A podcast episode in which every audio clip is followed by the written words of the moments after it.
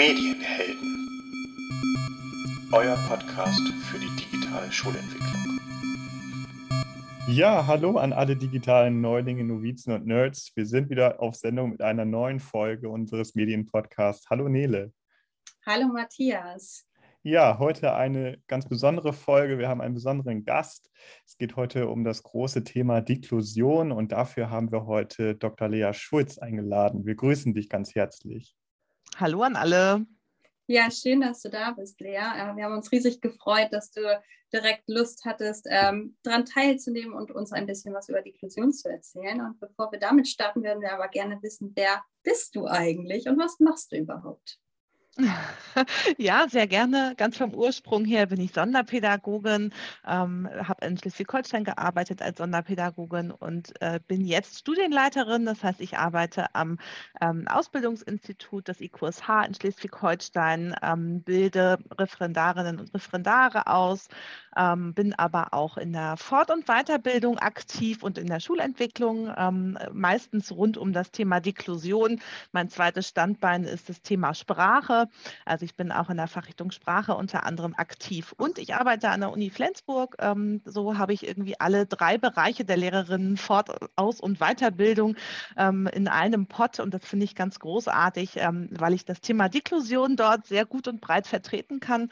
Ähm, vielleicht fragt man sich immer noch als Sonderpädagogin, wie ich denn jetzt auf ähm, das Thema Medien gekommen bin. Das würde ich auch kurz nochmal ausführen. Ähm, ich habe damals nach dem Studium entschieden, nicht direkt Lehrerin zu werden, sondern ähm, bin erst einmal nach Berlin gegangen, habe mich selbstständig gemacht als Medienpädagogin und habe unter anderem ähm, ja, verschiedene Firmen beraten, wie man gute Lernsoftware entwickeln kann. Meine zweite Fachrichtung ist nämlich die Fachrichtung Lernen, also wie können wir eigentlich gut lernen. Und da habe ich verschiedene Firmen beraten und unter anderem die Lernplattform Bettermarks mit aufgebaut. Das ist eine Lernplattform für Mathematik. Und daher ist diese Affinität für Medien entstanden und die durfte ich jetzt miteinander verknüpfen mit der Sonderpädagogik oder eben mit dem Thema Inklusion hauptsächlich. Ähm, ja, und das finde ich ganz großartig. Da war schon einiges los bei dir im Leben. Das klingt sehr viel, was bei dir da so los ist. Ähm, ja, großartig wir hatten uns tatsächlich so gefragt, das scheint ja ein riesiges Thema zu sein. Also wenn man dir eine E-Mail schreibt, dann kriegt man auch gleich so eine äh, automatische Antwort. Es ist gerade ganz viel los, mich er erreichen ganz viele Anfragen zu Deklusion. Ähm, wenn man bei Twitter äh, Hashtag Deklusion eingibt, findet man dich auch ganz oft und es ist äh, ein Thema, was ganz viele Leute bewegt. Kannst du uns das mal erklären? Was bedeutet Deklusion? Bist du eine der, der Wortschöpferinnen? Ähm, wie kam es dazu und ja, was bedeutet es? Ja, super gern. Ähm, genau, also mein Autoresponder ist tatsächlich im Moment so, so, eine kleine Problematik. Ich arbeite ja äh, im Prinzip ähm, wirklich hauptamtlich als Studienleiterin und mache alle andere Dinge äh, parallel und nebenbei und ähm, komme nicht mehr ganz hinterher. Man muss dazu sagen, ich habe parallel noch vier Kinder und einen Hund und irgendwie auch eine Familie drumherum. Ähm, und äh, dadurch äh, wird es langsam eng mit meiner Zeit, aber ich äh, brenne wirklich für dieses Thema und möchte natürlich super gerne ähm, auch ja, allen gerecht werden und ähm, allen Menschen antworten, aber es dauert im Moment einfach ein bisschen. da muss man ein bisschen abwarten. Ähm, aber ich erkläre natürlich auch gerne, was das eigentlich alles soll. Ähm, tatsächlich ähm, habe ich das Wort äh, selber erfunden. Das ist äh, selbstverständlich kein Wort, was irgendwo ähm, äh, vorher schon existiert hat. Ähm, und das hatte auch einen Grund. Ich war sehr stark in der Schulentwicklung aktiv und habe vor allem im Bereich Medien bei uns in Schleswig-Holstein einige Schulen fort- und weitergebildet und ähm, auch Medienbeauftragte zertifiziert. Und ähm, mir ist aufgefallen, dass an den Schulen verschiedene Konzepte entstanden sind. Also zum einen wurden Medienkonzepte geschrieben, das war so diese eine Schiene, und zum anderen ähm, wurden dann äh, eben auch Inklusionskonzepte geschrieben. Das heißt aber nicht, dass diese Menschen an einem Tisch gesessen haben, sondern dass eben diese beiden Schienen parallel sich weiterentwickelt haben. Und äh, das ist mir natürlich aufgefallen und ähm, auch auf die Füße gefallen, denn als wir genauer drauf geschaut haben, auch gerade bei den Medienkonzepten, wurde sehr deutlich, dass die Entscheidungen, die getroffen worden sind, nicht immer für alle Schülerinnen und Schüler ähm, entschieden worden sind. Also da kann man bei der Ausstattung anfangen. Das ist vielleicht ein Punkt, der aber gar nicht so zentral ist. Vielmehr ist die Fragestellung, ähm, wie kann ich eigentlich richtig guten Unterricht machen, sodass ich alle Schülerinnen ähm, und Schüler erreichen kann. Und ähm, dieser Punkt war eben in der Form nicht unbedingt ausdifferenziert, dass es auf Individualisierung, Differenzierung, ähm, Inklusion ähm, äh, angelegt ähm, worden ist. Und deshalb ähm, habe ich irgendwann gedacht, wir müssen irgendwas finden, damit den Leuten deutlich wird, es ist so notwendig. Und zwar gar nicht nur den Menschen in den Schulen. Das war gar nicht die Hauptproblematik. Da war das Verständnis ganz, ganz schnell da. Ähm, ach ja, stimmt, haben wir gar nicht drüber nachgedacht. Ja, genau, da müssen wir irgendwie uns mit auseinandersetzen. Ähm, aber ich möchte natürlich auch in der Politik und in der Wissenschaft deutlich machen, wir müssen darüber nachdenken. Wir müssen gute Wege finden. Wir müssen gute Forschung machen und wir müssen aber auch gute Entscheidungen in der Politik fällen und treffen, um eben äh, diese Thematiken zusammenzudenken. Und deshalb ist dann eben auch ein Hashtag entstanden. Bei Twitter ist die Zeichenzahl reduziert. Nun denn, ähm, da ist so, ein, so, eine Wortschöpfung dann irgendwie auch ganz praktisch, anstatt immer digitale Medien und Inklusion auszuschreiben. Also das heißt, ähm, Deklusion entsteht aus digitale Medien auf der einen Seite und Inklusion auf der anderen Seite. Ähm, und ganz gezielt ist es keine Kombination aus Digitalisierung und Inklusion. Das wird häufig fehlinterpretiert, wenn man auch so ein paar Zeitungsartikel oder so über das Thema ähm, liest, da wird häufig dann Digitalisierung und Inklusion verknüpft. Ähm, das ähm, ist es nicht ausschließlich, sondern mir geht es auch um dieses äh, Wort der äh, Digitalität. Also wir haben eine Kultur der Digitalität, die sich entwickelt hat parallel. Und es geht nicht nur darum, analoge Prozesse in digitale zu übersetzen, sondern auch deutlich zu machen, dass wir ähm, noch ein Stück weiter darüber hinaus denken, also ähm, äh, eine Form von Kultur mit digitalen Medien auch in der Schule ähm, schöpfen wollen. Ähm, genau, deshalb also die Kombination digitale Medien und Inklusion. War da äh, der, der Stein des Anstoßes auch so ein bisschen die Pandemie oder war das auch schon äh, etwas, was, was du dir davor gedacht hast? Also so vom zeitlichen Rahmen her. Ähm, war das so der Auslöser oder war es davor schon?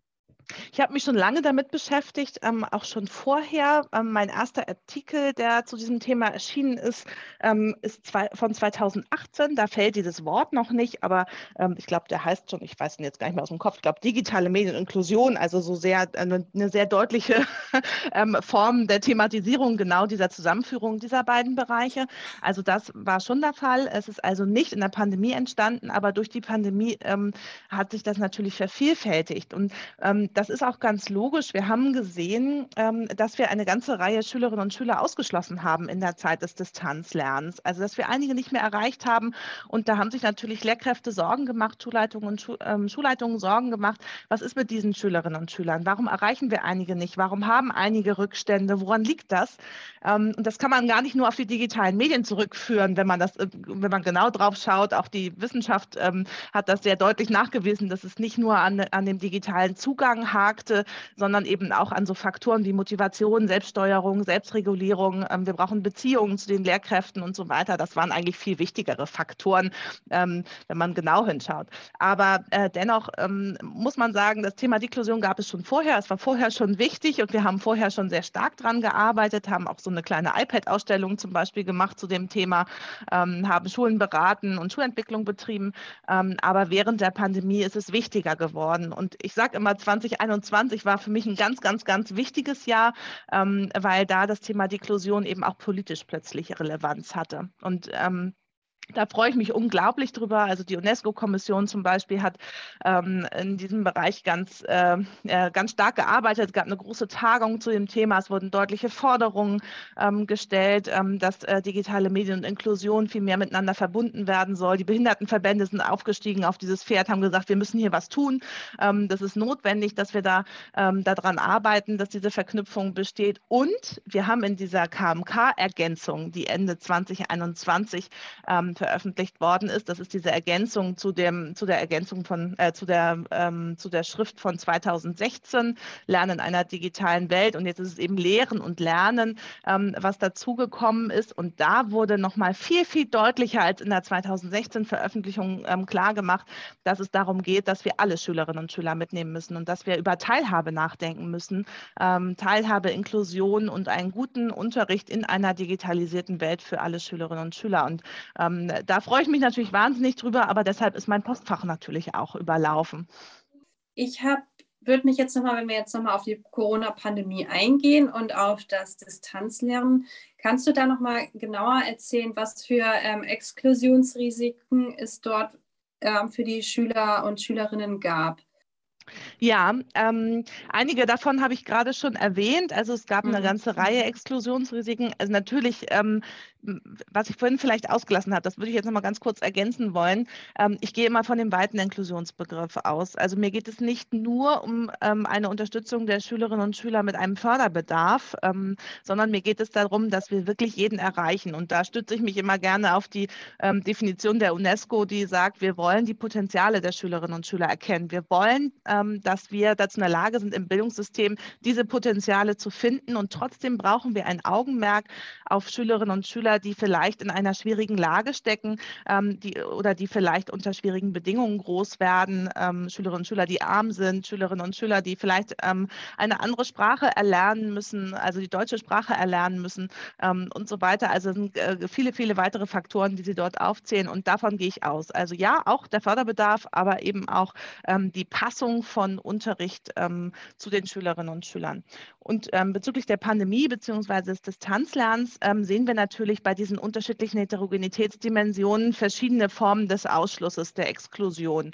Selbstverständlich, das, ich glaube, es erschließt sich sofort, ähm, ist es unglaublich schwierig für eine Schülerin oder einen Schüler ähm, einer Videokonferenz zu folgen, wenn man nicht hören kann. So, ähm, ich glaube, da müssen wir nicht drüber sprechen. Ne? So ein Podcast ist an dieser Stelle auch eher ausschließend, ähm, wenn ich das nicht hören kann, habe ich ein Problem. So, ähm, das betrifft natürlich einen Teil der Schülerinnen und Schüler, aber das ist etwas, was irgendwie logisch ist. Ähm, ne, wenn ich nicht sehen kann, kann ich mir einen Erklärfilm nicht gut angucken oder eine PowerPoint angucken. Ähm, das sind Dinge, da müssen wir uns auch mit beschäftigen und da müssen wir auch als Pädagoginnen und Pädagogen sensibel werden dafür. Ähm, und ich würde mir auch sehr wünschen, dass das schon in der Ausbildung geschehen würde, dass man da so Grundlagen erwirbt. Ähm, wie mache ich eigentlich so eine barrierefreie PowerPoint beispielsweise oder ähnliches? Ähm, aber dennoch ähm, ist das eben nicht alles, äh, meines Erachtens. Ähm, wir haben vor allem Schwierigkeiten im Lernen gesehen. Also wie steuere ich mein Lernen? Wie steuere ich meine Motivation? Wie teile ich mir Aufgaben ähm, in verschiedene Teile ein? Ähm, wie bin ich dazu in der Lage, ähm, äh, ja, mich selbst zu motivieren? Welches, welchen Selbstwert habe ich? Ähm, wie kann ich eine Aufgabe selbstständig angehen? Bin ich eigentlich dazu in der Lage, und unser Unterricht ist unglaublich schriftsprachlich geprägt, bin ich dazu in der Lage, wirklich sinnverstehend zu lesen? Verstehe ich also das, was dort ähm, ähm, steht? das waren große Schwierigkeiten und natürlich auch Exklusionsrisiken an dieser Stelle und natürlich auch die Bindung zur Lehrerpersönlichkeit. Also ähm, es ist einfach auch was anderes und auch zu den anderen Schülerinnen und Schülern. Es ist einfach was anderes, gemeinsam zu lernen. Ähm, und das hat äh, ja eben Schwierigkeiten bereitet. Wir haben aber auch in der Ausstattung Schwierigkeiten gesehen und zwar gar nicht unbedingt in Bezug auf die Endgeräte. Ähm, eigentlich waren häufig Endgeräte vorhanden, gerade nach diesem ähm, Ausstattungsschub, der ja dann nochmal kam, ähm, äh, war es ja doch möglich, auch viele weitere Schülerinnen und Schüler auszustatten. Ähm, ein Problem war eher der Zugang. Also haben wir WLAN. Ähm, viele Lehrkräfte haben einen Drucker vorausgesetzt. Ja? Also wurden Sachen per E-Mail verschickt und die mussten ausgedruckt werden. Ähm, es gibt aber also wirklich eine ganze Reihe an Familien, die überhaupt äh, nicht über einen Drucker zu Hause verfügen. Also dass diese, ja, das waren einfach Dinge, die nicht beachtet worden sind. Ähm, natürlich auch aus Unwissenheit. Also keiner hat eine Statistik vor der Nase, wie viele Drucker jetzt vorhanden sind in den jeweiligen Elternhäusern. Ähm, mhm. Aber das ist auch eine Form des Ausschlusses. Und natürlich auch die Unterstützung von zu Hause. Habe ich eigentlich einen ruhigen Raum, ähm, an dem ich arbeiten kann? Kann ich mich dort konzentrieren? Gibt es Möglichkeiten, ähm, dass ich vielleicht mal eine Frage stellen kann an jemanden? Ähm, oder geht das eigentlich gar nicht, äh, weil die Eltern ähm, damit beschäftigt sind, in irgendeiner Form ihre Arbeit von zu Hause im Home Homeoffice am besten auch noch zu erledigen und dann kippt das WLAN noch und so weiter. Also da waren viele, viele, viele Herausforderungen, ähm, die meines Erachtens ähm, für das Thema Inklusion Schwierigkeiten bereitet haben. Aber ich kann nur noch mal unterstreichen, das liegt eben nicht nur an den digitalen Medien selbst, sondern eben vor allem natürlich auch ähm, an der Distanz und auch an der Frage, ähm, und das war ja einfach eine Neuerung für uns alle, wie bauen wir eigentlich so einen digitalen Unterricht auch wirklich gut auf? Wie schaffen wir das, in der mhm. Zone der nächsten Entwicklung zu arbeiten? Ne? Mhm. Also die Kinder zu erreichen. Es gibt ja ähm, auch Schülerinnen und Schüler, ähm, auch in, im, im Distanzlernen, äh, gerade auch in der Pandemie, die hatten alle Voraussetzungen. Die hatten WLAN, die hatten ein Top-Gerät zu Hause, die hatten einen ruhigen Raum. Das waren auch wirklich gute Schüler. Und nichtsdestotrotz kommt es dann zu Situationen, ähm, die man dann aus der Schülerschaft im Nachhinein hört, ja, es gab auch viele Momente, da haben wir einfach im Chat hin und her geschrieben, also Schüler untereinander, und sie haben dem Unterricht einfach nicht mehr gefolgt. Das ist halt auch so eine große Frage. Äh, wenn ich da fünf, sechs Stunden hintereinander Videokonferenzen gehabt habe und dann irgendwann nur noch Bescheid werde und ich ähm, verliere einfach so ähm, die Motivation, das sind ja auch ähm, eigentlich so Exklusionsrisiken. Also da stimmt eigentlich alles von der Voraussetzung, aber irgendwann verliert man die Schüler. Absolut. Also absolut kann ich sofort unterstreichen. Und ich würde mir immer wünschen, ähm, dass man aus der Lehrkräfteperspektive heraus auch mal auf sich selbst schaut. Würde man selber fünf bis sechs Stunden Videokonferenz durchhalten, ohne eine E-Mail parallel zu schreiben oder ohne äh, äh auch im WhatsApp-Chat mit irgendjemandem hin und her zu schreiben? Ähm, ich habe viele Schulentwicklungstage online durchgeführt und ich kann sagen, ich glaube, dass so mancher Schulentwicklungstag deutlich schlimmer war als die Arbeit mit den Schülerinnen und Schülern online in einer Videokonferenz. Ähm, ja, also man, ähm, man muss wirklich ähm, gucken, inwieweit ist es, ähm, ist es wirklich zuträglich. Und ich glaube, eine Sache, über die wir uns ganz selten Gedanken machen, ist die Frage, welche Bedeutung hat das eigentlich gerade, was wir mit unseren Schülerinnen und Schülern machen? Welche Bedeutung hat das für die Schülerinnen und Schüler selbst? Hm. Haben wir ausreichend deutlich gemacht, wofür sie das brauchen, was sie damit machen können, ähm, ob wir vielleicht ein Produkt am Ende entwickeln, ob wir ein Ziel haben vor Augen, ob wir vielleicht ähm, bestimmte Schritte erreichen, sind wir dazu in der Lage, ausreichend mit dem Einzelnen zu reflektieren, auf welchem Schritt er gerade steht und was der nächste Schritt ist. Ähm, also eine Form von Feedback in beiden Richtungen, also die Schülerinnen und Schüler an mich und ich an die Schülerinnen und Schüler. Ähm, das sind, glaube ich, Punkte, über die muss man sich ganz viel Gedanken machen. Und natürlich, wenn ich das Schema F mache und erst Mathe und dann Deutsch und dann irgendwie Online-Sport und so weiter ähm, und ich dort meine Themen am besten im Schulbuch Seite für Seite durcharbeite, ähm, dann hat das meistens sehr wenig mit Inklusion zu tun. Und ähm, das, das ist einfach eine große, eine große Schwierigkeit. So. Ähm, und äh, also Bedeutung, würde ich sagen, äh, steht hier im Zentrum. Wie schaffen wir es, auch ein Interesse auf Seiten der Schülerinnen und Schüler zu mhm. ähm, erringen? Das ist ja auch eine Schwierigkeit, die wir nicht nur während des Distanzlernens haben, sondern auch jetzt im Schulalltag. Ähm, wenn den Schülern langweilig wird oder ihnen nicht bewusst ist, warum sie es machen, auch ähm, jetzt in der Schule lenken sie sich ja mit anderen Sachen ab. Und ähm, ich glaube, das ist halt etwas, was wir immer wieder ähm, sehen. Und da liegt es einfach daran, dass wir halt gucken müssen, wie arbeiten wir und wie motivieren wir die Schüler und welche Inhalte vermitteln wir. Ja, wie, wie sichere ich Unterrichtsqualität äh, in Präsenz und wie sichere ich sie eigentlich digital? Also wir müssen uns ja eigentlich die gleichen Fragen stellen auf der digitalen Ebene wie in der Präsenzebene. Absolut. bin ich, bin ich schnell bei den, bei den Basisdimensionen der Unterrichtsqualität. Wie stelle ich sicher, dass, es, dass ich eine gute Klassenführung umsetze? Ähm, wie, wie sieht es auf der emotionalen, motivationalen Ebene aus? Ähm, wie kann ich kognitiv aktivieren und so weiter und so fort? Also diese diese Checkliste, sage ich jetzt mal, beschreibe ich das jetzt mal, die muss ich ja dann in dem Moment auch einfach durchgehen und abhaken. Und wenn ich da feststelle, naja, ähm, motivieren, kognitiv aktivieren, ist das nicht, nicht wirklich, was ich da heute vorhabe. Genau, genau. Also da ähm, kann man tatsächlich gar nicht äh, irgendwie so einen großen Unterschied aufmachen ähm, in Bezug auf äh, die Qualität eines guten Unterrichts im, äh, im Präsenzlernen. Und ähm, natürlich haben wir irgendwie weitere Risiken. Ne? Also äh, so PDFs grundsätzlich sind irgendwie eine, eine Schwierigkeit, äh, zum Beispiel für Screenreader oder so. Also da gibt es schon noch eine ganze Reihe weitere Punkte, die man jetzt so aufzählen könnte, auch aus, aus technischer ähm, Perspektive heraus.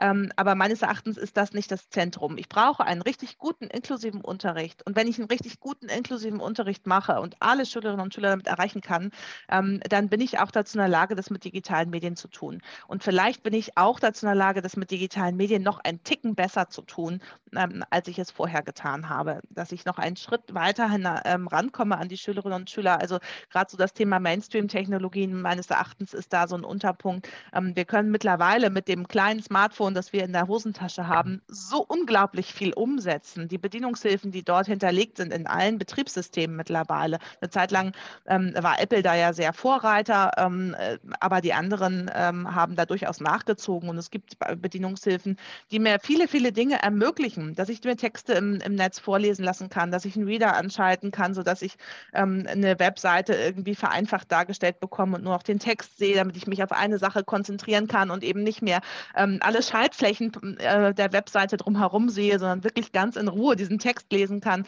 Ähm, eine Textzeile, die ich einblenden kann im Browser, damit ich Zeile für Zeile lesen kann und, und, und. Also da gibt es tausende Beispiele.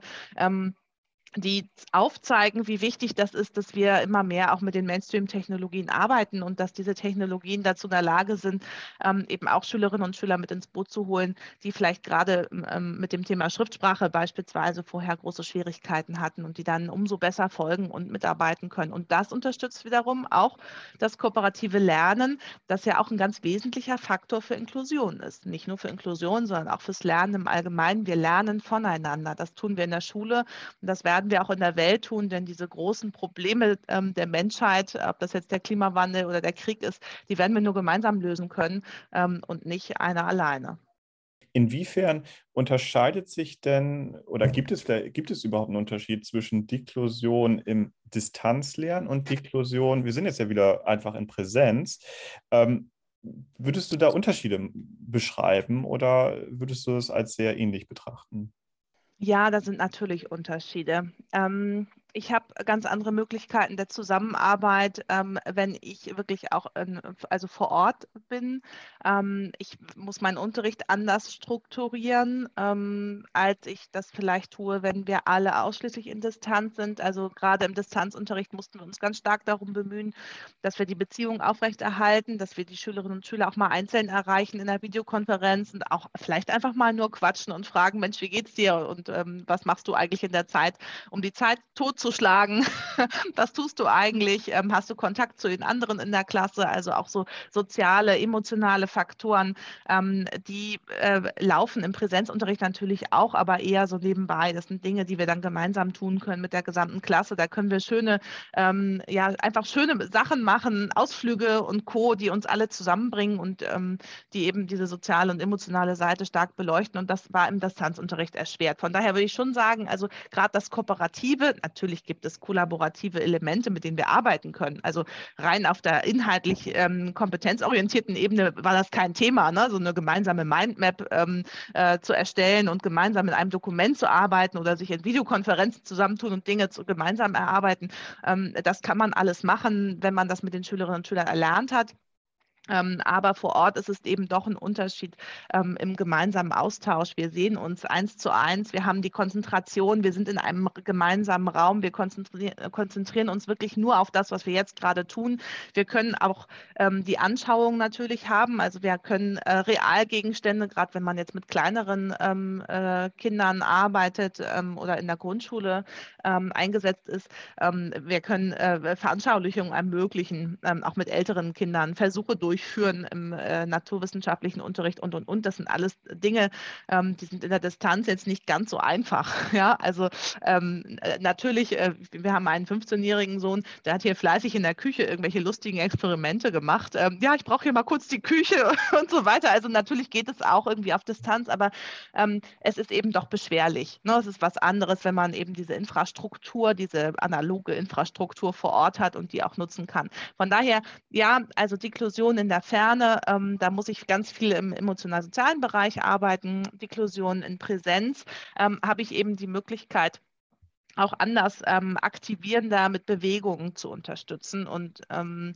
äh, vor allem habe ich auch die Möglichkeit, Hilfsmittel einzuführen. Das war auf Distanz wirklich schwierig. Also alle Hilfsmittel, mit denen wir so arbeiten, ob das jetzt ein Screenreader ist oder ähm, äh, ja, äh, eine ne Möglichkeit, ähm, Dinge zu diktieren, einzudiktieren oder vielleicht sprechende QR-Codes oder, oder, oder. Ähm, das sind Sachen, das müssen Schülerinnen und Schüler, die schwache Lerner sind, also die Schwierigkeiten beim Lernen haben, das müssen sie erlernen. Wann nutze ich das? Wie nutze ich das? Wie funktioniert das? Ähm, wann ist es wichtig, das einzusetzen? Wann hole ich mir einen, einen digitalen Tipp und wann brauche ich ihn nicht? Also diese Reflexion dazu, das sind alles Dinge, die vor Ort einfach deutlich schneller mal eben nebenbei erklärt sind, als wenn man sich immer extra dafür in einer Videokonferenz treffen muss. Und ich kann beobachten. Und das ist etwas, was wirklich fehlt. Ne? Also in der Videokonferenz kann ich nicht den Einzelnen beobachten bei seiner Arbeit, zwischendurch mal rumgehen, gucken. Ähm, das ist ja meine persönliche Diagnostik. Ne? Wo steht der Schüler? Wo steht die Schülerin? Ne? Total. Emotion und die Reaktion der Schüler und Schülerinnen sind ja super wichtig, um zu sehen, kommen sie weiter, brauchen sie eventuell Unterstützung, wie gehen wir jetzt weiter vor. Ne?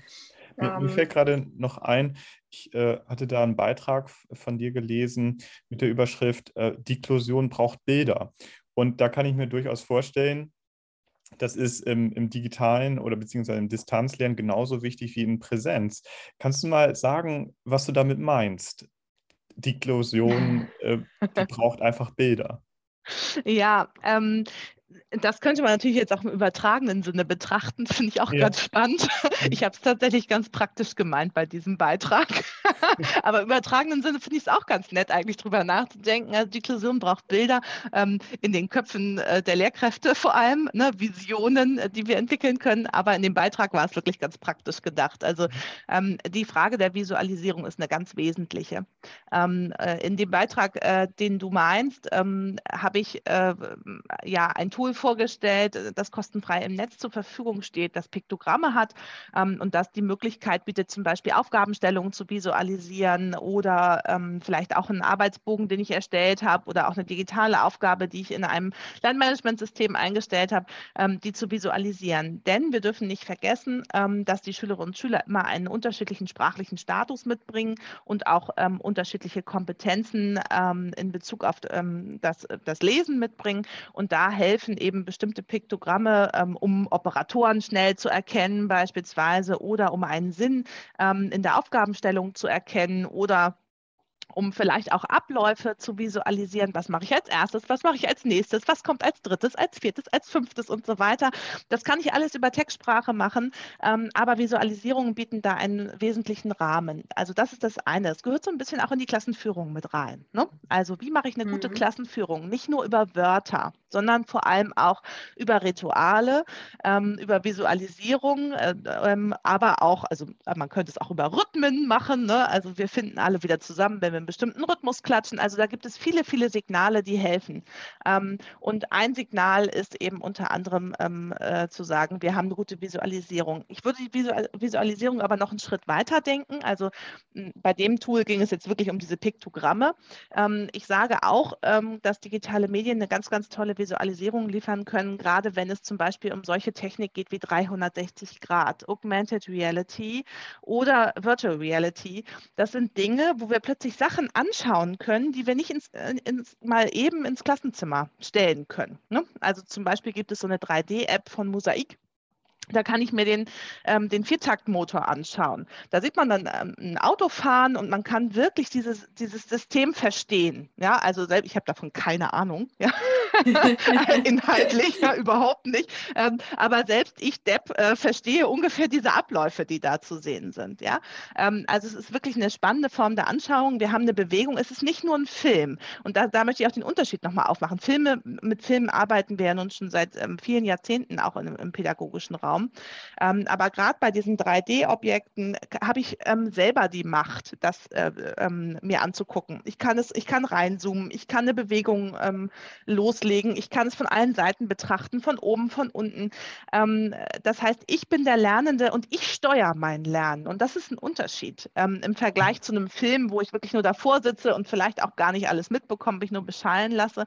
Ja. Ähm, auch das ist eine gute Form des Lernens, wenn ich ein Interesse habe, eine Bedeutung gefunden habe und ich weiß, ich will das jetzt können, das, was da in dem Film ist, dann gucke ich wahrscheinlich auch aufmerksam, habe vielleicht noch ein paar Lernstrategien zusätzlich gelernt, wie man einen guten ähm, Film anschauen kann. Ähm, und dann hilft es auch. Aber gerade sowas wie Augmented Reality, ne, mal die, die Weltkugel und ähm, den Mond zu sehen, wie die sich miteinander verhalten und bewegen und die sind einfach in, in den Klassenraum appliziert. Ähm, das ist etwas, äh, ja, was ich wirklich ähm, als vorteilhaft empfinde. Ähm, das ja, soll aber natürlich entdeck, nicht. Ich entdecke, ne? Ich entdecke genau, neue Dinge genau. und schaue selbst, welchen Weg ich da wähle. Und mir kommt da auch so ein bisschen äh, die, die Parallele zu ähm, gut gemachten PowerPoints, die man zu Hause anwenden kann oder auch im, im, Unterricht benutzen kann für jeden Schüler individuell. Und man kann entscheiden, welchen Weg gehe ich, welche Hilfestellung nehme ich jetzt an oder überspringe ich das, weil ich das schon kann. Also ich nehme die Lernenden an die Hand und sie können dann selber entscheiden, wo sie lang genau. gehen. Ne? Und genau. das, hatte ich mal als Beispiel gehört, ist eine gut gemachte PowerPoint im Distanzlernen ist vielleicht nicht generell besser, als mal auch Kontakt zu halten per Videokonferenz, aber grundsätzlich bringt es viel mehr, als jetzt etwas vorzutragen über 60 Minuten, sage ich jetzt mal, in einer Unterrichtsstunde über Zoom und dann, ja, habt ihr jetzt nochmal eine Aufgabe. Also absolut. Ja. Also so oder so äh, glaube ich, dass der Lehrervortrag oder der Lehrerinnenvortrag ähm, äh, in der Form keine Zukunft hat. Ähm, denn wir können jegliche Form von Vortrag ja auch aufnehmen. So und dann mache ich das ja automatisch zugänglich für alle Schülerinnen und Schüler. Und die haben aber die Möglichkeit, darauf zuzugreifen, genau dann, wenn sie es brauchen. Ne? Also das ist nicht notwendig, ähm, alle gleichzeitig mit dem, mit dem gleichen Inhalt zu beschallen, sondern ich kann das in Stücke zerteilen, ähm, kann auch noch differenzieren reagieren und kann dann schauen, ähm, dass die Schülerinnen und Schüler in ihrem Tempo dann darauf zugreifen, wenn sie es brauchen. Und solche interaktiven PowerPoints sind natürlich großartig, ähm, gerade wenn auch Hilfestellungen mitbedacht worden sind. Ähm, gibt auch andere Mittel, die unterstützend sein können. Also wenn man zum Beispiel mit dem Book Creator gerne arbeitet, ähm, ist das auch eine gute Möglichkeit, weil ich hier dann eben auch ähm, ja, äh, Sprache mit einbinden kann. Das geht bei PowerPoint auch. Ähm, bei Pages wäre das auch möglich. Also es gibt viele Tools, mit denen man arbeiten kann und solche Lernumgebungen ähm, mittlerweile so gestalten kann, ähm, dass ich möglichst viele Schülerinnen und Schüler damit erreiche. Einige vielleicht manchmal trotzdem nicht. Und da muss ich mir dann auf jeden Fall ja, von vornherein was einfallen lassen. Bei den PowerPoints ist ja der Vorteil, dass ich das für meine Lerngruppe generiere ähm, und dann ja meine Lerngruppe auch schon im Blick habe. Und dann weiß ich ja ungefähr, wer braucht vielleicht welche Hilfestellungen zusätzlich, die ich damit einbauen kann als Tipp. Mhm. Ja, ähm, durch deine Tätigkeit ähm, als Studienleiterin und auch an der Uni bist du ja wahrscheinlich auch viel in Schleswig-Holstein Schulen unterwegs. Wie ist denn da so dein Eindruck in Sachen Deklusion? Also ist das schon in den Schulen angekommen oder ähm, ist es doch eher noch Neuland? Das ist sehr unterschiedlich. Ähm, es gibt ähm, eine ganze Reihe Schulen, die haben sich sehr intensiv damit auseinandergesetzt. Wir haben ja auch ähm, alle Förderzentren, fast alle, also von 117, glaube ich, weiß die Zahl gerade nicht zu 100 Prozent, haben wir circa 100 zehn oder so fortgebildet. Also ähm, die haben diesen Zertifikatskurs durchlaufen. Und da wir ja relativ viele Förderzentren ohne Schülerinnen und Schüler haben, war die Idee, dass, die dass diese quasi Multiplikatorinnen sein können und das auch in die allgemeinbildenden Schulen tragen. Das war so eine Idee, ne? so, eine, so wie so ein bisschen so wie ein Schneeballeffekt. Und das hat an vielen Standorten auch wirklich gut funktioniert. Ähm, die haben quasi ihre Kolleginnen und Kollegen im, im Förderzentrum weitergebildet und ähm, dann äh, die Möglichkeit eröffnet, das dann in den allgemeinbildenden Schulen auch zu tun. Ähm, von daher habe ich da den Eindruck, ja, ähm, es gibt wirklich Vorreiterschulen, ähm, die sich da breit gemacht haben und die auch sich mit viel Interesse darum bemüht haben, ähm, wo man mit Sicherheit auch anklopfen kann und mal fragen kann, Mensch, äh, wie geht denn das eigentlich ähm, zu bestimmten Themen? Also wir haben auch wirklich richtig gute Expertinnen zu bestimmten Bereichen, ne? also ob das jetzt irgendwie unterstützte Kommunikation ist oder ähm, vielleicht auch im, im, Bereich geistige Entwicklung und so weiter. Also da haben, gibt es wirklich Leute, die haben sich in ganz spezifischen Bereichen auch damit auseinandergesetzt. Das auf jeden Fall. Ähm, ich sehe aber auch ähm, große Entwicklungen bei den allgemeinbildenden Schulen. Also viele, die auch da gesagt haben, wir müssen Deklusion äh, mitdenken, wir müssen von vornherein überlegen, ähm, was wir tun. Ich habe viele, viele Schulleitungen beraten, die mich irgendwie kontaktiert haben über E-Mail zum Beispiel oder auch telefonisch, die dann äh, gesagt haben, wir, also wir wollen hier vorwärts gehen und wir brauchen entweder eine Fortbildung oder zumindest mal eine Beratung diesbezüglich. Und das habe ich natürlich auch gerne gemacht.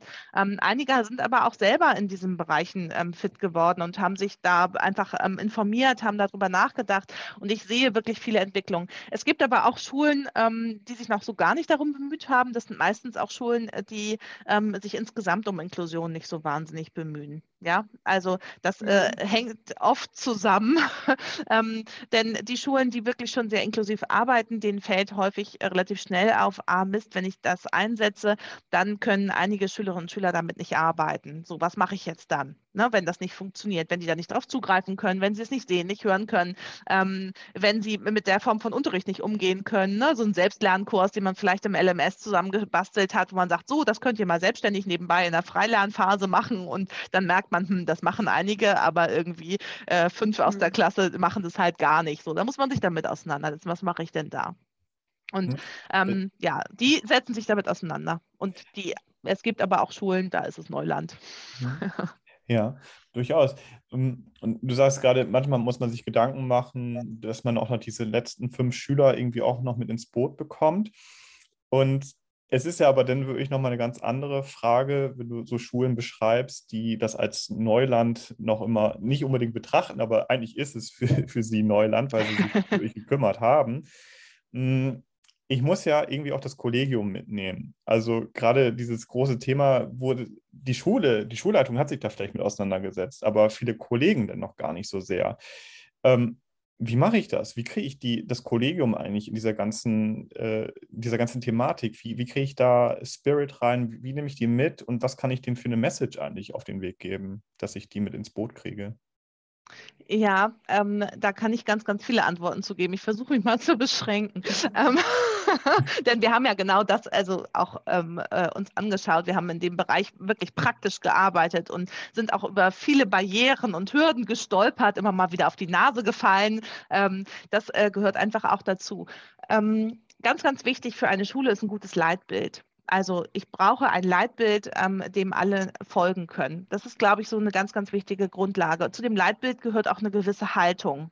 Und zwar vor allem eine Haltung, was Diversität, Heterogenität, Inklusion angeht, aber auch den Einsatz von digitalen Medien. Also ich habe sehr viele Mhm. Gespräche geführt, muss das denn sein? Und die armen Kinder, und die haben ja sowieso schon wieder und so viele, und die nutzen zu Hause ja schon so viel, jetzt müssen sie in der Schule auch noch und so weiter. Da könnte ich, die Sätze kann ich so abspulen, ihr merkt das schon. Ähm, ja, da habe ich viele Diskussionen geführt und versuche eben immer wieder deutlich zu machen, dass es eben nicht darum geht, die Kinder dann auch noch in der Schule zu beschallen, sondern natürlich auch Medienkompetenz zu, ähm, ähm, zu äh, befördern und ähm, eben auch äh, die Frage der Teilhabe ähm, hier zu beleuchten. Und deswegen glaube ich auch, wir sollten mit den Medien schon im Kindergarten anfangen und das mache ich tatsächlich auch. Also ähm, unter anderem äh, biete ich ja auch Fortbildungen für die Kita und ich finde es notwendig, dass wir in der Kita uns darüber schon Gedanken machen. Also äh, so früh wie möglich anfangen. Also, Ähm, äh, Um sie aber ins Boot zu holen, genau, Entschuldigung, das war ja deine Frage. Ähm, ich würde, also das Leitbild ist eine Grundlage, Haltung und das Leitbild. Das zweite ist ähm, äh, zu gucken, welche Bedürfnisse sind im Kollegium. Also um dann wirklich in diese Fortbildungsidee hineinzukommen. Ähm, ich finde, da gibt es immer zwei Bilder, die mir ganz gut gefallen. Das eine ähm, hat äh, Joran Mus-Mehrholz mal übersetzt. Das ist so ein Bleistift, ähm, der die äh, Lehrkräfte so einteilt in verschiedene Bereiche. Also einmal die Bleistiftspitze, die Vorreiter, die, die Bock haben, was zu entwickeln, die ähm, ja total gespannt sind und Lust haben, ähm, sich damit zu beschäftigen. Und dann gibt es ganz hinten den Radierer, die möglichst ähm, alle Fortschritte, die gemacht worden sind, wieder wegradieren wollen. Ähm, dann gibt es aber die in der Mitte ne, und so weiter. Also das äh, kann man googeln. Das ist eine, eine echt tolle Grafik. Die finde ich ganz großartig. Und die zweite sind ähm, die Innovationstypen ähm, von Rogers. Die finde ich auch sehr passend. Ähm, ne? Also eben die Vorreiterinnen und so weiter. Ähm, und daran zu gucken, wer steht hier eigentlich an welcher Stelle? Wer sind hier die Vorreiter? Die befeuern natürlich mit Projekten, mit möglichst mit Stunden, die sie bekommen, damit sie es weiterentwickeln können. Denn dann schließen sich immer mehr Kolleginnen und Kollegen an. Also dieser Schneeballeffekt, ähm, den muss ich auch als Schulleitung und auch als ähm, Leitungsrunde in der Schule nutzen ähm, und das befeuern und befördern, ähm, damit äh, eben die anderen mit ins Boot geholt werden und vielleicht auch die Ängste abbauen. Und dann ist ein ganz, ganz, ganz wichtiger weiterer Faktor, viele, viele Erfahrungen sammeln. In jeder Lehrerkonferenz einen kleinen Praxisteil und wenn es nur zwei bis fünf Minuten ist, einfügen. Jeder holt mal eben sein Endgerät raus. Wir probieren mal hier eine neue Webseite aus. Einmal zu Kidsblocken sprechen, einen QR-Code erstellen. Das macht mal eben hier jeder kurz. So. Und dann geht es nämlich los grandios, ähm, dass man solche Dinge macht. Und natürlich eine Vorbildfunktion, also Schulleitung und alle, die in diesem Bereich tätig sind, sollten selbstverständlich selbst auch, auch wenn sie ganz am Anfang stehen, und da ähm, bewundere ich meine ehemalige äh, stellvertretende Schulleitung immer, die hat wirklich Schwierigkeiten gehabt, sich damit am Anfang auseinanderzusetzen, sagt sie auch selber. Aber die ist da so mit einem Kopfsprung reingegangen in dieses Thema und äh, war wirklich, und da haben sich so viele angeschlossen, weil viele gesagt haben, also wenn die das macht, ja, dann mache ich das auch.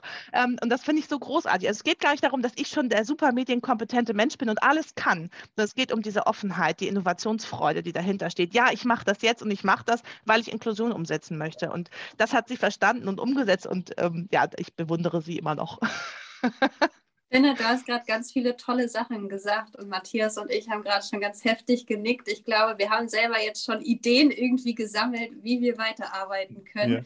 Ja. Ähm, ich war ja. gerade auch noch an, den, an dem Punkt dieses äh, Bleistifts, Gleichnis oder Bild, wie man es auch nennen möchte. Äh, Nede, du erinnerst dich vielleicht, als wir in Bregnum bei der Schulakademie waren, da haben wir ja auch Bilder produziert. Ähm, wie, wie sieht momentan eigentlich das Kollegium aus? Ähm, wie sind die aufgestellt? Gestellt. Und dann waren ja auch viele Bilder dort, Leute, die vorangehen, Leute, die mhm. bremsen. Und dann kam mir dieses Bild des Schiffes, das da aufgemalt wurde. Da waren hinten Leute, die haben Anker geschmissen und die versuchen zu bremsen und vorne die zeigen voraus und sagen, ja, die frische Brise, die weht doch jetzt, wir müssen jetzt äh, schneller werden. Das hat mich gerade so ein bisschen daran erinnert, dass eigentlich ja jede Schule auch dieses, ich sage mal in Anführungszeichen, Problem hat, äh, diese äh, Geschwindigkeit aufzunehmen. Aber wenn man erstmal in Fahrt kommt und meinetwegen dieser Anker ist jetzt gerissen oder der, der Radiergummi, der ist jetzt auch ähm, aufgebraucht bis auf die letzten Fetzen, ähm, der Widerstand ist gebrochen, in Anführungszeichen, mhm da sind wir ja auch gerade eigentlich bei. Also ich habe schon äh, das Gefühl, dass dieser Schneeball jetzt immer größer wird. Ne? Wir, wir, sind Absolut. klein gestartet und jetzt in unserem Arbeitskreis sind jetzt schon viele Leute dabei und äh, wir sind eigentlich dabei, jetzt, wir versuchen Freude auch zu produzieren und beziehungsweise ein, ein, ein, positiv, ein positives Bild zu zeichnen. Ähm, aber ich fand das jetzt gerade total gut, diesen Gedanken, ähm, Lehrerkonferenz und dort etwas Praktisches machen. Mhm. Lehrerkonferenzen sind ganz oft heute 15 Punkte auf der Agenda und dann höre ich mir genau. einen Input nach dem anderen an. Dann sind wir wieder eigentlich an, was wir am Anfang sagten, äh, eine lange Videokonferenz und irgendwann schalte ich ab und irgendwann nicke ich alles ab und dann ja, auch jetzt immer noch ist noch ein Punkt und so weiter und so fort. Das mal brechen und zu sagen, hey, wir haben heute vielleicht gar nicht so viel auf der Agenda und wir machen wirklich auch mal was Praktisches. Und wir sind heute alle da und wir probieren das jetzt mal aus. Das ist ein Top-Beispiel für ähm, einen diplosiven Unterricht. Ne? Diese App, die können wir wunderbar nutzen und äh, dann sind die Leute getriggert und äh, wenn da jetzt jemand Probleme hat, kann der Nachbar direkt helfen und wir haben genau. diese, ähm, dieses Problem vielleicht gar nicht. Ähm, Lea, wir haben so Medienmontage, die, freiwillig sind, wo wir uns cool. dann auch gegenseitig weiterbilden. Und äh, da ist es dann manchmal doch das Problem, es ist am Nachmittag und ähm, wir haben dann nicht so eine hohe Beteiligung. Und da könnte man wirklich einen Fokus auch mal setzen und sagen, hey, wir nutzen das hier als Chance, weil wir ja. uns treffen. Ja. Absolut. Genau das genau. ist, was ich eben auch gedacht habe, als ich das gehört habe. Das nutzen wir und da gehen wir mal mit in die Konferenz und brechen das andere vielleicht ein bisschen auf und erreichen so halt jeden. Ne? Und wir haben alle unser Dienstgerät mittlerweile und können einfach ja, es rausholen und es alle gemeinsam ausprobieren. Genau, und auch hier kann man natürlich drüber nachdenken, also wie mache ich das genau? Ähm, denn wir werden äh, mit Sicherheit auch immer wieder Menschen dabei haben, die natürlich auch viel weiter sind, die das Tool schon lange nutzen und so weiter. Mhm. Ähm, und ich finde das aber sehr äh, angenehm, ähm, ähm das zusammenzuführen, denn man kann ja Beispiele sammeln. Ne? Also die, die eben das schon nutzen und die das kennen, die können zum einen die anderen unterstützen, zum anderen kann man aber auch überlegen, welche Einsatzszenarien gibt es noch? Wie können wir hier in Austausch kommen? Wenn der eine sagt, ja, ich habe das bei mir in Englisch mal eingesetzt und zwar für die Wirtschaftsarbeit, fand ich das hervorragend, so einen entsprechenden QR-Code. Der nächste sagt, ja, super, ich nutze es immer für meine Aufgabenstellung. Auf jedem Aufgabenbogen habe ich so einen kleinen QR-Code bei der Aufgabenstellung, damit die auf jeden Fall die Aufgabe gut lesen und verstehen können. Der nächste sagt, nee, ich habe das für Literaturarbeit schon eingesetzt und schon hat man so ein Potpourri und hat wieder neue Ideen, auch für sein eigenes Fach, weil man ja viele Dinge großartig übertragen kann. Ähm, ja, das finde ich sehr, sehr fruchtbar.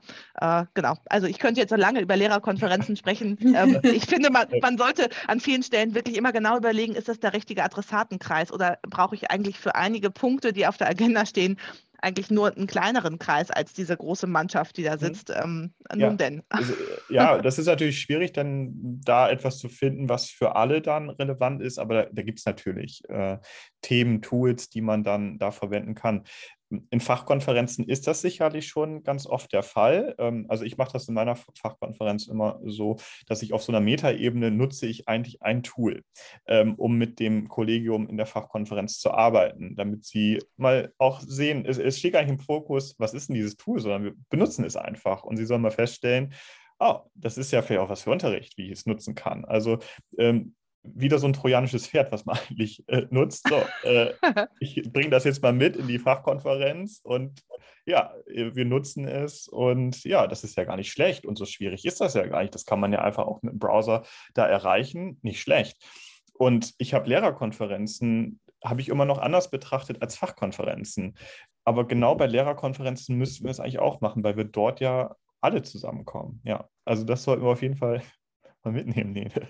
Definitiv, auf jeden Fall. Und irgendwie sind wir jetzt schon bei uns in der Schule angekommen. Ja. Und wir haben ja ähm, dir, Lea, eben schon kurz erzählt, was wir gerade alles vorhaben. Matthias, ich und unser Schulleiter nehmen an der Schulakademie teil. Wir werden anderthalb Jahre begleitet, ähm, um ein Konzept zu erstellen.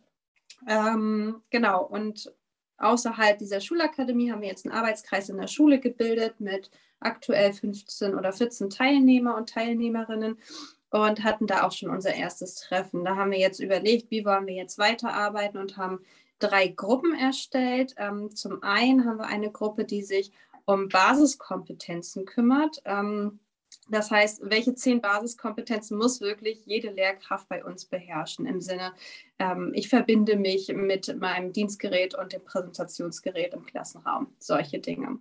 Also wirklich auf ganz ähm, niedriger Ebene letztendlich, aber das müssen wir alle beherrschen. Das ist eine Gruppe. Eine weitere Gruppe ähm, kümmert sich um die Dienstgeräte, ähm, wo es aktuell noch sehr ein bisschen Unmut herrscht. ähm, genau, und da wollen wir mal herausfinden, was können wir eigentlich mit den Dienstgeräten und ähm, mal ein bisschen in die positivere Richtung gucken und nicht, was können wir nicht, sondern was können wir damit machen. Und die dritte Gruppe befest, äh, wird sich mit einem, einem Schulentwicklungstag oder Hospitationstagen, wird sich damit befassen. Und da soll es darum gehen, dass wir Lehrkräfte uns gegenseitig mehr im Unterricht hospitieren, ähm, in der Woche, in, innerhalb von zwei Tagen, wie auch immer, das ist noch nicht genau geplant. Ähm, und wir wollen in diesen Unterrichtsstunden digital arbeiten und gegenseitig uns im Anschluss ähm, Feedback geben und gucken, ähm, was war jetzt schon gelungen, was war nicht gelungen. Aber es würde auch die Möglichkeit geben, eben nicht digital zu arbeiten und im Anschluss zu gucken, wie könnte man jetzt hier digital arbeiten? Also welche digitalen Medien könnte man hier nutzen? Welche Tools könnte man anwenden, um einfach mal wieder in den Austausch zu kommen? Ja, und uns gegenseitig Rückmeldung geben zu können. Ähm, Matthias, möchtest du da noch was hinzufügen oder ist das so? Das, das, das wären ja jetzt so unsere drei Ziele, die wir erstmal verfolgen, oder diese drei Bereiche. Jetzt wird es halt konkreter für uns. Und vielleicht könnten wir da ja nochmal ansetzen. Wir haben jetzt viel auch ein bisschen allgemeiner geredet. Hättest du grundsätzlich so Tools für uns, äh, die du uns ans Herz legen würdest, wo du sagst, die, ich sage mal nicht, die müsst ihr verwenden, aber das ist eine klare Empfehlung? Mhm ich arbeite ja so ungern auf Tool-Ebene, aber also ja. natürlich empfehle ich ständig irgendwelche Tools. das äh, mache ich auch gerne, ähm, aber ich gehe mal aus einer anderen Richtung vor und überlege immer, was ist die, das didaktische Einsatzszenario und was will ich erreichen. Und oft kann ich ähm, die Dinge mit mehreren Tools erreichen.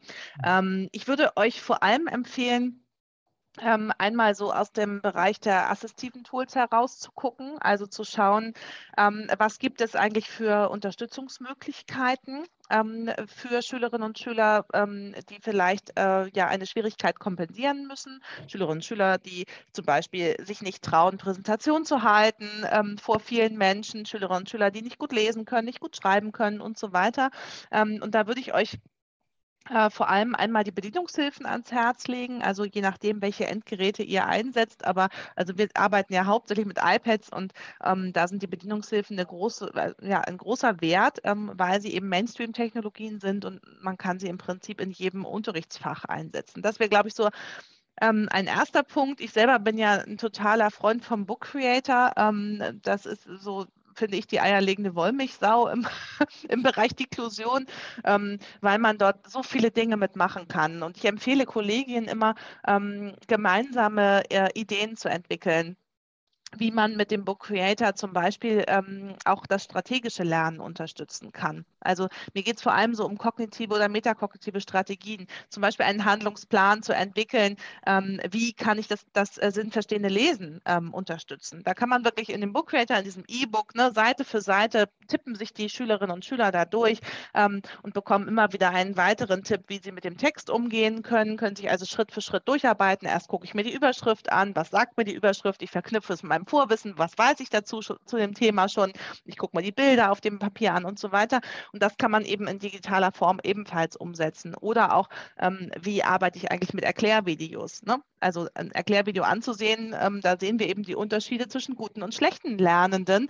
Ähm, ein guter Lerner, der guckt sich das an, versteht alles sofort und der schlechte Lerner weiß nach dem Erklärvideo immer noch nicht, worum es geht. So eine, eine große Problematik. Also hier strategisch ranzugehen, eben mit Tools zu unterstützen, und eben auf dieser Basis des Lernens zu denken und gar nicht so auf der Basis des Tools. Also ja, auf ähm. die Bedürfnisse der, der Lerngruppe schauen und dann mal gucken, wie kann ich das am ehesten unterstützen. Ähm, das geht ja auch so ein bisschen in diese Mehrwertdebatte. Äh, es wird sehr oft von, von Kollegen ein Tool eingesetzt und einfach mit der Argumentation, ja, es ist ja digital, es hat einen Mehrwert. Hat es denn Mehrwert, wenn ich jetzt einfach ein Tool einsetze? Erstmal nicht. Ich muss schon begründen, warum ich dieses Tool einsetze oder für welchen Zweck ich es. Es muss irgendwie zweckorientiert sein. Und dann ist wahrscheinlich am Ende relativ egal, welches Tool ich einsetze. Ähm, wenn ich damit mein Ziel gut erreichen kann, wunderbar. Ähm, es gibt ja tausende von Tools und ich äh, und dann ist es vielleicht auch am Ende eine persönliche Präferenz, weil ich da gut mit umgehen kann und meine Lerngruppe da gut mit umgehen kann. Ja, okay, ich kann das Ziel gut damit erreichen und alle können damit gut mit umgehen, dann ist das doch wunderbar und dann ist es ja ein Mehrwert. Aber wenn meine Lerngruppe gar nicht mit dem Tool zurechtkommt, egal wie ich damit hantiere in, in, Unterricht, muss ich das Tool sicherlich auch wechseln. Also das auf jeden Fall. Ähm, vielleicht grundlegend, ähm, irgendjemand, wer war denn das noch? Ich glaube, äh, der Herr Krommer, der sagt immer solche lustigen Sätze, nieder mit dem Mehrwert. Ähm, äh, da stehe ich bezogen, ja. dachte ich mir fast. Ähm, ähm, da stehe ich tatsächlich auch dahinter. Also diese Mehrwertsdebatte möchte ich auch nicht mehr führen wollen, muss ich aber beständig, weil es natürlich immer wieder eingefordert wird. Mhm. Ähm, also digitale Medien haben an sich ja schon einen Mehrwert. Wir lernen digitale Kompetenzen im Umgang mit verschiedenen Tools Tools. Also so oder so ist es wichtig, das einzusetzen. Ähm, also es äh, gibt keinen Grund äh, zu sagen, ähm, das immer wieder mit dem analogen Raum zu vergleichen. Das würde ich nicht. Mhm. Trotzdem würde ich auch Lehrkräfte dazu anregen, wirklich in eine gute Kombination einzusteigen, ähm, zu gucken, an welchen Stellen brauche ich das. Manchmal ist es so, und das geht mir auch so, ich probiere ein neues Tool aus und denke so im Nachhinein, puh, das war jetzt echt ganz schön auffällig. Das hätten wir jetzt analog irgendwie in fünf Minuten geschafft und digital brauchten wir jetzt 20 dafür. Ähm, da muss man natürlich auch immer mal so Kosten-Nutzen-Rechnungen zwischen zwischendurch aufmachen. Also absolut, absolut. Ähm, ja, also, Letzten Endes geht es ja wirklich um, um die Reflexion tatsächlich und zu sagen, ja, ja ich setze es ein, weil so und so. Ich brauche eine Begründung. Und wenn ich diese Begründung habe, wunderbar, dann habe ich ja insofern genau. Mehrwert. Ähm, es geht ja. Eine Sache, äh, entschuldige, eine ja. Sache, dass du gerade noch gesagt hast, wollte ich noch mal kurz drauf einsteigen. Du hast ja gerade gesagt, ähm, naja, ich setze es so ein und gucke, ob es auf meine Lerngruppe passt. Das sehe ich mhm. auch so. Mhm. Ähm, ihr seid ja aber auch auf der Schulentwicklungsebene jetzt unterwegs. Ja. Und da sehe ich es tatsächlich ein bisschen anders. Ähm, also ja, für mich persönlich als Lehrkraft in meiner Klasse gucke ich immer, was passt hier zu meinen Schülerinnen und Schülern. Der eine braucht vielleicht noch mal hier ähm, eine Möglichkeit äh, ähm, als zusätzlichen Tipp oder als Unterstützung oder hier eine Bedienungshilfe, die er erlernen muss oder hier ein assistives Medium, das erlernt werden muss. Ähm, aber auf Schulleitungsebene äh, ähm, sehe ich es ein bisschen anders. Da würde ich bestimmte Dinge verstetigen. Und das habt ihr ja so ein bisschen mit diesen Basiskompetenzen. Ähm, die sind meines Erachtens äh, bei euch scheinbar eher wirklich so basal, dass es darum geht, ne? also ich zeige irgendwie was auf dem, auf dem digitalen Board an ich würde solche Basiskompetenzen auch für Deklusion festmachen für die jeweilige Schule, dass man mhm. sich auf Dinge einigt. Also, dass man zum Beispiel sagt, ähm, immer wenn, ne, ähm, immer wenn ich einen Schüler, eine Schülerin in meinem Klassenzimmer habe, die nicht motiviert ist, Texte zu lesen, dann biete ich ihr die Möglichkeit, dass sie den Text sich vorlesen lassen kann. Und das funktioniert folgendermaßen. Ja? Ähm, oder wenn ich Schülerinnen und Schüler habe, die ähm, äh, Schwierigkeiten haben, ähm, Texte zu schreiben, motorisch. Ne? Gebrochener Arm kann das eine sein. Der andere kann wirklich vielleicht einfach, hat diese schriftsprachlichen Kompetenzen nicht. Ähm, wiederum der nächste, der hat da keinen Bock drauf und fängt dann mit der Aufgabe gar nicht erst an. Also es gibt viele Gründe, warum Kinder nicht schreiben oder Kinder und Jugendliche nicht mhm. schreiben dann habe ich die Möglichkeit, ähm, etwas einzudiktieren. Das wären für mich so wesentliche Basics wirklich. Ne? Also ähm, vorlesen lassen, eindiktieren, ähm, vielleicht auch mal sowas wie Zoom vergrößern, googeln, ähm, also irgendwie eine Form von Suche. Ähm, Wortschatzarbeit wäre für mich also durchgängige Sprachbildung mit digitalen Medien. Da würde ich mir wirklich so ein paar Sachen raussuchen, die ich auf die ganze Schule ähm, äh, verteilen würde und ausstreuen würde und sagen, so, das ist hier Basis wirklich in jeder Klasse. Das müssen mhm. die Kinder können, das müssen die Lehrkräfte können können. Ähm, und das ist eine wichtige Grundlage für alle. Ja, absolut. Also, also eigentlich so eine Art Fahrplan, was ist, wenn? Ne? Ja. Ähm, mhm. Oder vielleicht auch, der Schüler kann nicht gut lesen und er braucht jetzt eigentlich eine, eine digitale Unterstützung. Er hat selber keine digitale Unterstützung. Ähm, wo kriege ich jetzt eine her und mit welchem Gerät arbeite ich und ähm, was für ein Tool könnte ich da einsetzen? Das ist voll gut, dass man, mhm. Das dass man Fahrwege mal. hat, ne? ja. wie so ein Fahrweg. Also ja. ich weiß dann, aha, das ist das, die Problematik, dass äh, so kann ich das lösen ähm, und das eben so aus dieser inklusiven Richtung herausgedacht. Mhm. Wie müsste denn ein Klassenraum ausgestattet sein, dass das tatsächlich so auch immer umsetzbar wäre? Mhm. Ähm, Oh, ich habe ja ganz viele Ideen für einen Klassenraum. Äh, gebt mir Geld, ich mache euch ein. Ähm, Nein, also ähm, äh, das äh, natürlich, also ein Klassenraum muss erstmal zum Lernen ausgerichtet sein. Ich muss mich da wohlfühlen, ich muss da schöne Ecken haben, ich muss auch die Möglichkeit haben, irgendwo in Ruhe Tonaufnahmen zu machen, ne, dass man so eine Ecke hat, gerade wenn ich zum Beispiel auch ähm, äh, ja, andere Ausdrucksmöglichkeiten wähle. Das haben wir noch gar nicht so ähm, jetzt näher beleuchtet, aber das ist für mich auch ein ganz wesentlicher Faktor für Inklusion, dass ich verschiedene Zugangsmöglichkeiten ähm, den Schülerinnen und Schülern biete. Das fällt so ein bisschen unter das Thema Universal Design for Learning ähm, deklusiv habe ich das dann genannt mit meinem Kollegen Traugott zusammen. Ähm, welche Zugangsmöglichkeiten biete ich den Schülerinnen und Schülern, um ihre Ergebnisse zu präsentieren? Muss es immer ein Text sein? Ist es notwendig, in Geschichte dann einen Text abzuliefern? Oder könnten Sie Ihre recherchierten Ergebnisse, Ihre zusammen ähm, Ergebnisse nicht auch in einem, ähm, in einem Video darstellen oder in einem E-Book oder in einer PowerPoint oder, oder, oder, oder? Also es gibt viele Varianten, das darzustellen, Greenscreen-Video zu machen. Ähm, das wäre für mich ich eben auch nochmal so ein Punkt, also da dran zu arbeiten. Welche Ausdrucksmöglichkeiten habe ich? Und dafür brauche ich eben manchmal bestimmte Voraussetzungen im Klassenraum. Also eine Ecke, wo ich eine Tonaufnahme machen kann. Ich brauche vor allem mobile Endgeräte. Ohne mobile Endgeräte können wir nicht arbeiten. Wir brauchen die, denn ähm, ein aktives Lernen bedeutet auch, dass ich ein Gerät in die Hand nehmen kann und auch draußen vor die Tür gehen kann und dort Fotos machen kann oder Filme machen kann oder was auch immer, das mich beim Lernen begleiten kann. Und Lernen findet eben nicht immer nur im Klassenzimmer statt. Also das, denke ich, ist eine wichtige Möglichkeit. Und ich brauche Präsentationsflächen also natürlich eine vielleicht, wo auch die ganze Klasse drauf gucken kann. Ich bin aber auch ein Freund von so kleineren Präsentationsflächen, wo einzelne Schülerinnen und Schüler in Kleingruppen dann auch zusammenarbeiten können, wo sie gemeinsam überlegen können, wie machen wir das jetzt, wie, wie bauen wir jetzt hier unsere ähm, Präsentation oder äh, wie erstellen wir jetzt hier ein Meme oder ein Plakat oder was auch immer sie dort erarbeiten sollen. Ähm, da ist es schön, wenn man so Kleinstpräsentationsflächen auch hat. Ähm, ja, also ich denke, über das Computerlabor müssen wir jetzt nicht mehr sprechen, hoffe ich mal. Ja. Glaubst du denn, dass wir ähm, davon von diesem klassischen Unterrichtssetting weggehen werden in Zukunft, so perspektivisch? Wird es noch diesen Unterricht geben, der im Referendariat auch immer wieder vorgeführt wird? Ich habe einen gemeinsamen Einstieg, okay, dann habe ich eine äh, Erarbeitung, dann eine gemeinsame Sicherung und dann diskutieren nochmal alle zusammen. Oder wird das ein sehr individueller Unterricht werden? Also ich habe ja Visionen. ähm, das eine, die eine Antwort wäre jetzt, hm, nee, ich glaube, das gibt das System jetzt erstmal nicht her in den nächsten Jahren. Ähm, hm. aber ich möchte eigentlich lieber über, über meine Visionen sprechen. Ja, ja gerne. Hm. ähm, ich äh, war gerade kürzlich ähm, zu Besuch äh, an der Schweizer Grenze in, in Wutöschingen. Also oh, ja. fahrt dahin. Bitte. Da, da, da, wollte, wollte Silke auch schon hin, also unsere ähm, Oberstufenkoordinatorin. Ähm, das ist großartig. Ganz, dass die ganz abgefahrene äh, Architektur da, beziehungsweise auch Räumlichkeiten haben und projektartig lernen und so weiter und so fort. Aber erzähl, was hast es du erlebt? Es ist so großartig. Also ich bin total begeistert. Die haben noch ein bisschen Nachbesserungsbedarf so zum Thema Deklusion. Also da mhm. kann man auf jeden Fall noch was machen.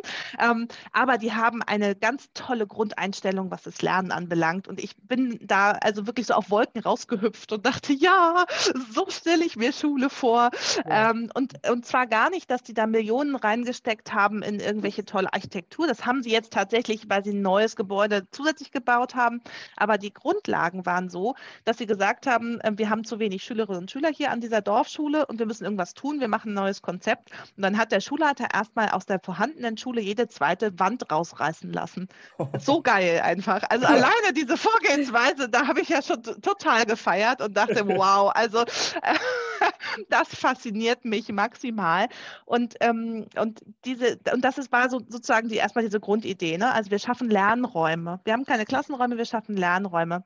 Mhm. Und es gibt dann eben natürlich trotzdem, und da ähm, darf man ja dieses Thema Bindung und Beziehung nicht vergessen, es gibt natürlich trotzdem Ansprechpartnerinnen und Ansprechpartner, Coach, ähm, Coaches, also Lehrkräfte, die für bestimmte Schülerinnen und Schüler zuständig sind. Es gibt auch Fachlehrkräfte und so weiter. Ähm, aber sie lernen eben hauptsächlich ähm, individualisiert. Also sie haben ähm, bestimmte Kompetenzraster, die sie auch digital abbilden. Jeder hat ein iPad zur Verfügung, ähm, der, wo er dann eben solche Dinge eintragen kann. Man kann sich dann ähm, einbuchen für Inputs. Man muss diese Inputs nicht mitmachen, man kann sie mitmachen.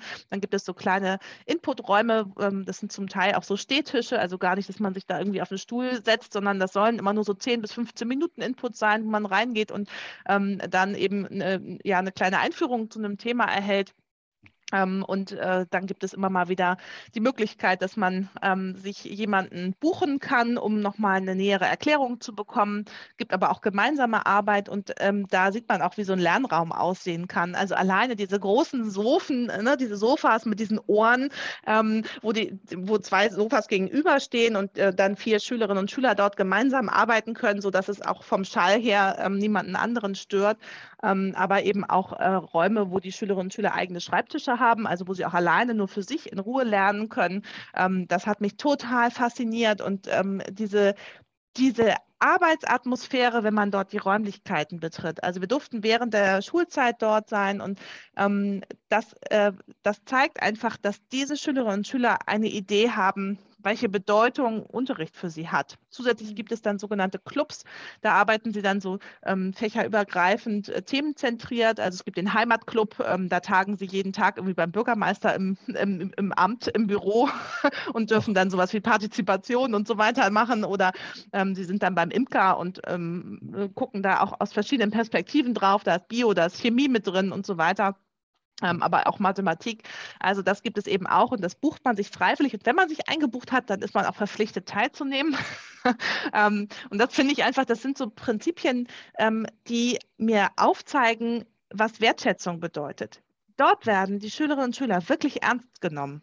Ja. Dort sind sie nicht nur Teil mhm. eines Systems, sie werden nicht aufbewahrt und müssen dann befüllt werden mit Wissen und Kompetenzen möglichst noch, ähm, sondern äh, sie werden wirklich ernst genommen. Sie werden in ihrem Tun, im Handeln, in ihren Interessen wirklich ernst genommen und das finde ich ganz toll. Also das würde ich mir sehr wünschen. Natürlich kann man auch an dem Konzept immer noch nachschrauben, an einigen Stellen sicherlich, ähm, aber diese Grundidee des individualisierten, gleichzeitig kooperativen Lernens ähm, nach Interesse, nach Bedeutung, nach eigener Kompetenz, auf welcher Stufe stehe ich eigentlich, ähm, finde ich wirklich ganz toll.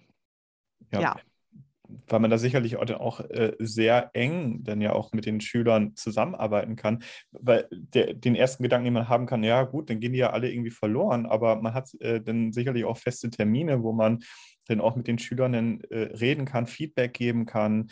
Ähm, ich habe das äh, erlebt in, in Celle. Ähm, die haben ein ähnliches Konzept tatsächlich gemacht ähm, oder erarbeitet und dann aufgebaut.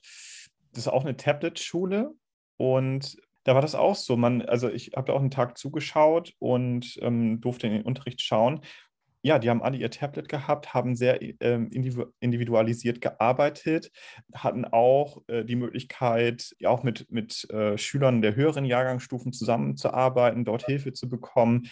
Teilweise saßen da Schüler mitten in der Klasse und haben, hatten Mickey-Mäuse auf und haben gerade eine Arbeit geschrieben, weil sie gerade an einen Punkt gekommen sind, wo sie die, äh, wo sie die Unterrichtsreihe fertiggestellt hatten, weil mhm. sie schon sehr schnell waren. Ähm, haben aber auch wieder in Gruppen zwischendurch zusammengearbeitet, haben dann auch zwei, zwei Stunden in der Woche ähm, etwas für die Gemeinde getan, haben äh, gearbeitet. Cool.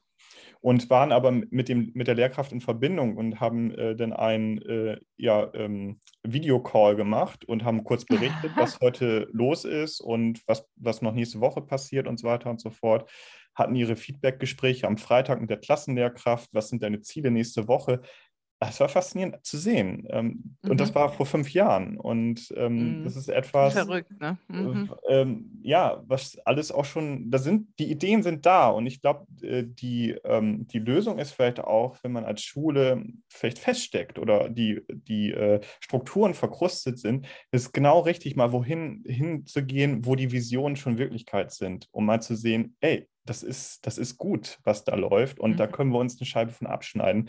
Wir können uns das trauen, wir können da mutig sein und das umsetzen.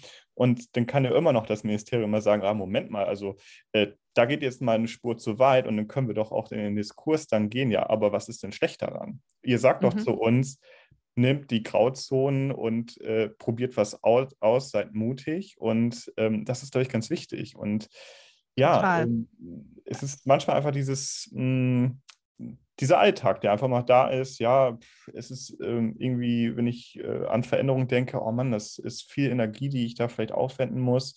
Aber wenn ich jetzt investiere, dann kann ich was ganz Tolles erreichen. Ja.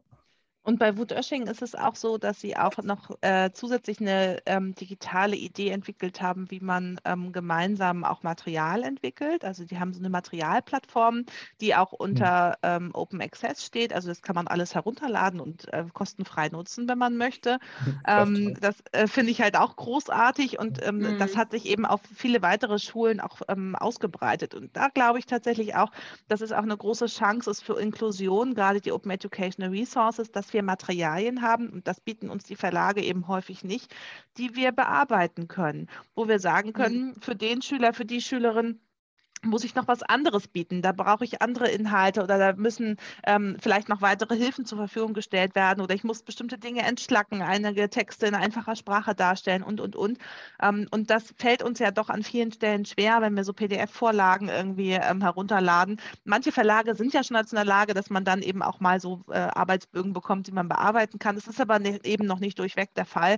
Und gerade die Arbeit mit Schulbüchern ist meines Erachtens sowas von exkludierend. Also diese Idee, ein Schulbuch zu nutzen und da irgendwie Seite für Seite durchzublättern, mit Sicherheit differenzieren die Lehrkräfte da auch, da bin ich mir todsicher, dass viele das tun. Ähm, und dennoch ist die Idee, dass man ein Schulbuch nutzt und alle damit klarkommen, ähm, meines Erachtens nicht die richtige. Und auch die Umsetzung daraus ein digitales Schulbuch zu machen, ähm, da sind wir weit entfernt von Inklusion. Ja, ich finde, das war irgendwie jetzt schon so ein schöner Abschluss nochmal sich die Vision anzugucken, wie es aussehen könnte. Und ähm, ja, vielleicht ist es einfach mal wichtig, auch aus diesem System auszubrechen und was anderes auszuprobieren. Ähm, ich glaube auch, da muss man sich einfach mal trauen und sagen, jetzt geht's los. Einfach mal die Wände einreißen. Einfach mal die Wände einreißen, genau. Finde ich ein super Schlusswort. Einfach ja. mal die Wände einreißen. Einfach mal mit dem Wrecking Ball kommen und da die Wände raushauen mit dem Vorschlaghammer. Ich stelle mir gerade Herrn Off vor mit einem großen Vorschlaghammer und die, die Wand am rauskloppen ist und sagt, so, jetzt so. ist hier mal der Anfang der ja. Veränderung da und äh, veränderte Tatsachen, so machen wir das jetzt. Ja, witzige Vorstellung. Ja. Ja, normalerweise äh, beenden wir unseren Podcast mit einem digitalen Tipp der Woche. Den wollen wir diese Woche nicht geben und es muss auch gar nicht digital sein, aber es darf irgendwie ein Tipp oder mehrere Tipps von dir sein, liebe Lea. Ähm, vielleicht hast du noch für uns als Schule ähm, ja, ein paar Tipps, die du mit uns mit auf den Weg geben möchtest. Ähm, ja, äh, ich habe natürlich eine ganze Reihe Tipps. Ich würde jetzt mal einen, den wir, den wir noch gar nicht beleuchtet haben, äh, reinholen. Also ich habe ja schon über assistive Technologien und so weiter gesprochen. Für mich wäre noch ein Tipp, eine Infrastruktur anzulegen und zwar eine Infrastruktur, wo man wirklich mal sich so ein großes Blatt Papier nimmt und aufzeichnet, welche Bildungsakteurinnen und Akteure eigentlich Teil des Schulsystems sind. Und zwar nicht nur innerhalb des Schulgebäudes, sondern auch außerhalb, sprich ähm, erziehungsberechtigte Eltern, Jugendamt und, und, und. Und aufzuzeichnen, welche digitalen Kommunikationswege und ähm, Kooperations-, Kollaborationswege schon da sind, um zu gucken, wie man das optimieren kann. Ähm, das hat meistens so hohe Effekte gebracht ähm, in der Schulentwicklungsarbeit, wirklich das auf den Tisch zu legen und zu sagen, so, ähm, wir gucken jetzt mal, mit wem arbeiten wir schon zusammen und welche Kommunikationswege können wir ähm, eröffnen. Denn Inklusion heißt nicht nur, ähm, dass wir uns um die Schülerinnen und Schüler bemühen, sondern dass wir uns auch darum bemühen, dass sie in einen Lernort in und außerhalb der Schule haben, in dem sie gut arbeiten können. Und da gehören oft viele weitere Komponenten dazu. Und wir sehen eben gerade in der Kommunikation mit Eltern oder Erziehungsberechtigten, dass viele auch Ängste entwickelt haben, mit Schule zu kommunizieren. Und das ist natürlich eine Schwierigkeit. Und diesen Ängsten kann man oft begegnen, indem man eine Beziehung aufbaut, erst einmal zum Beispiel über ein Chatsystem. Ja, wenn ich mit Eltern natürlich datenschutzkonform, ja, eine Möglichkeit habe, mal schnell eine Nachricht hin und her zu schicken. Und zwar nicht immer nur zum Gespräch einladen, wenn was passiert ist, wenn Karl Otto mal wieder einen Stuhl geworfen hat, ähm, sondern wirklich zu sagen, Mensch, heute lief das echt super oder ähm, Karl Otto hat ein ganz tolles Bild gezeichnet oder hat seinem Nachbarn geholfen oder oder und so ähm, eine positive Kommunikation aufzubauen, dann ist das eine ganz, ganz wichtige Grundlage für die gesamte Arbeit, um eben die ähm, Schülerinnen und Schüler zu stärken ähm, und zwar auch aus ihrem familiären System heraus. Also das wäre mein Tipp der Woche, multiprofessionelle Arbeit ähm, und eine digitale Infrastruktur anlegen. Ja, klasse. Richtig gut, das nehmen wir Vielen auch mit. Ja. Definitiv. Ich glaube, wir haben ziemlich viele Dinge, die wir heute mitnehmen aus dieser Folge. Dafür herzlichen Dank, Lea. Es war toll, dass du mitgemacht hast, uns hier Input gegeben hast, in den Austausch gegangen bist mit uns. Ja, und ich hoffe, dass wir einfach in Kontakt bleiben. Sehr, sehr gerne. Ich bin total gespannt. Ich werde es mit Sicherheit weiterverfolgen, was ihr so anstellt, ja. welche Wände ihr so einreißt. Ja. ja. Okay, in genau. diesem Sinne. Genau, bis nächste Woche. Tschüss. Tschüss. Ciao.